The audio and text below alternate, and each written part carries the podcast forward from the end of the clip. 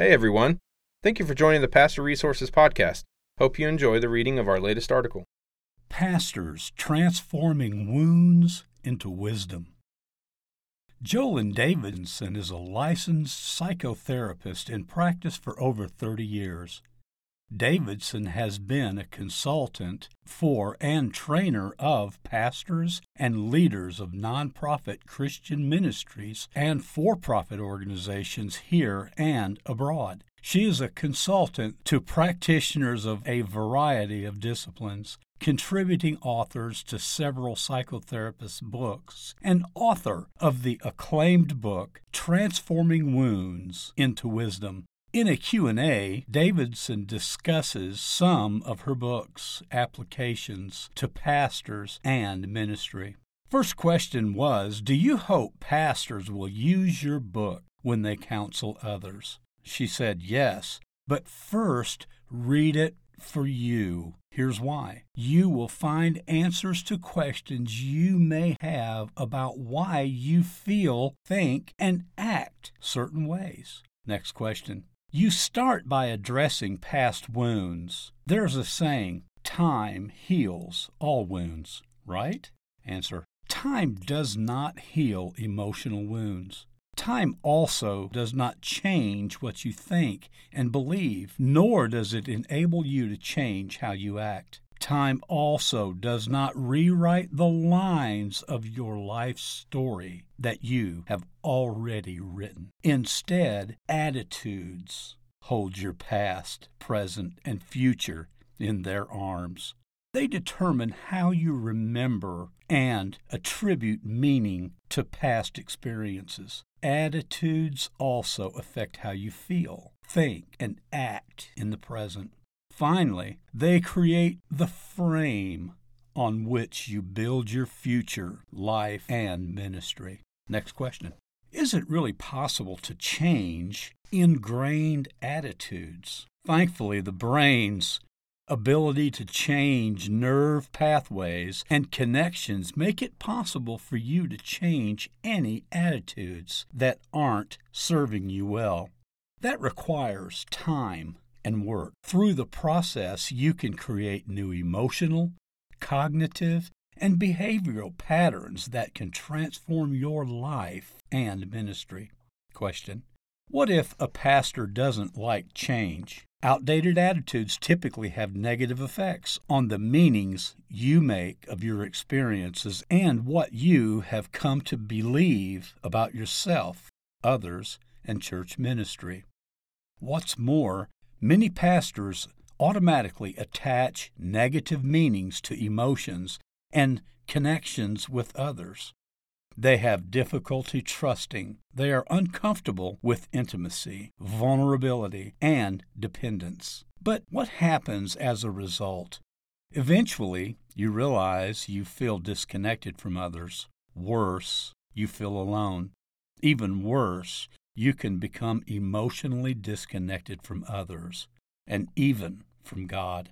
Take all that two steps further an endless search for someone to provide you your unmet emotional needs, combined with the belief that you are helpless and yet entitled to have someone meet your needs. It's a recipe for serious problems.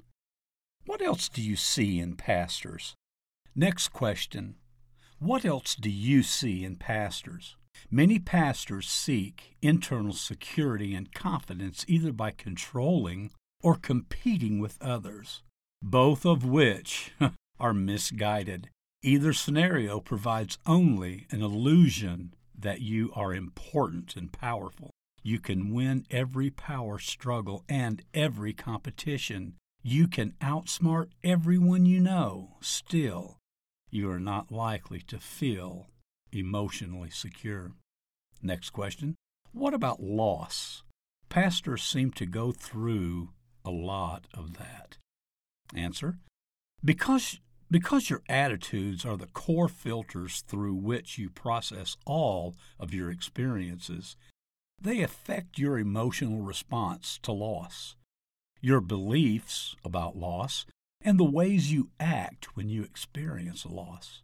As an outcome of a healthy mourning process, acceptance involves knowing and coming to terms with what is real and true about the nature of the loss. It allows the fact and impact of the loss to be true without trying to deny it. Pretend it is something else or make it be something that it is not.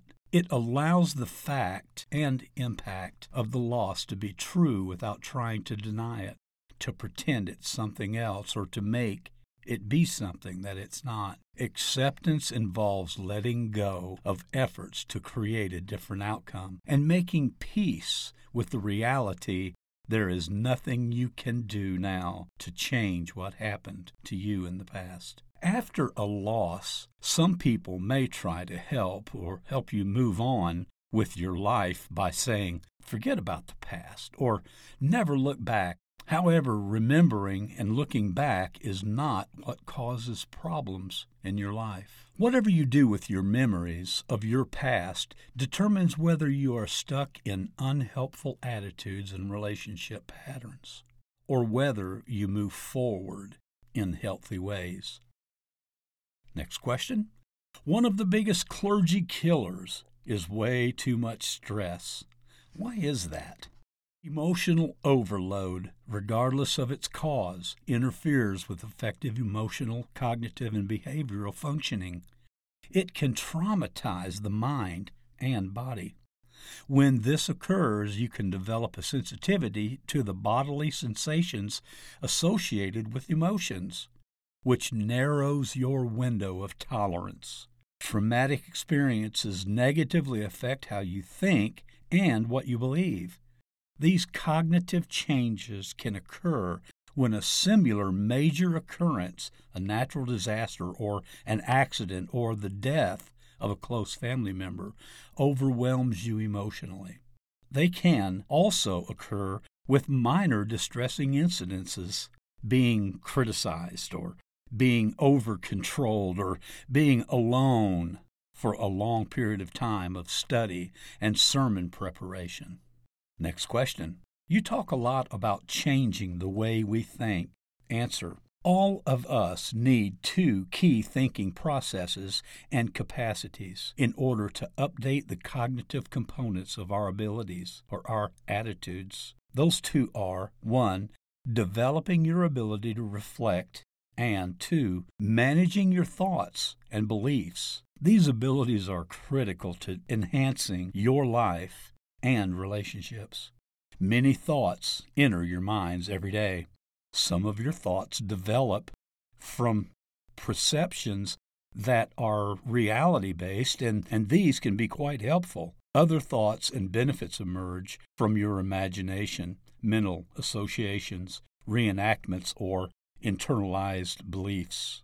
These ways of thinking may or may not be congruent with external reality. Even though they may feel very real, that's because your internal attitude system can destroy your perceptions of what is occurring externally. Because of these potential discrepancies, it's more important to be aware of your thought processes and to develop the ability to think about and question or observations, perceptions, and conclusions. It is essential to try to stay as reality based as possible. Next question Can't we just decide to change our own behaviors? Answer If you focus on changing your behavior, you are likely to find yourself falling back into familiar attitude scripts. Simply trying to act different will not achieve long term changes in your attitudes. Changing your beliefs depends on how you deal with the intricate interplay between the emotional, cognitive, and behavioral components of your attitude. Next question. This all takes some time, right? Answer. Change is a learned process. It takes time, thoughtful effort, and courage to reroute the current neurological pathways and create new ones. The change process also requires a great deal of energy as you learn to manage yourself and respond more effectively to others. Others, used to your current behaviors, learning something new is always a challenge. Nevertheless, what is easier in the short term is not really easier for the broader perspective. Sitting and watching TV is easier than engaging in physical activity. And in the end, however, you lose the energy, strength, flexibility, versatility, and health that comes from being active. Question What's the reward?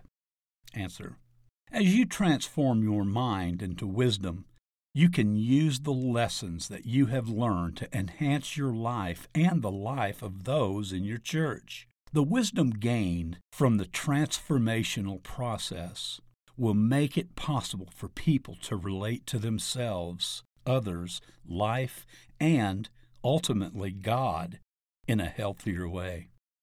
Transforming wounds into wisdom is a journey, a heroic journey that requires you to leave the only home you have ever known in order to create a new one. Leaving old, familiar ways of, of being invokes uncertainty because you have not yet experienced the rewards of living differently. Remember, however, that like all heroes, we are taking action for a worthy cause.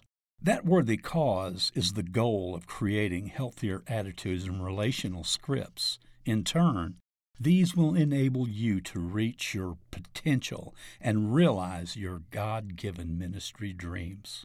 David Sanford coaches pastors and other Christian leaders passionate about demonstrating the reverence of Jesus Christ in every major sphere of life. His book, The Bible Projects, have been publicized by Zondervan, Tyndale, Thomas Nelson, Doubleday, and Amazon. His speaking engagements have ranged anywhere from UC Berkeley to the Billy Graham Center at the Cove, North Carolina.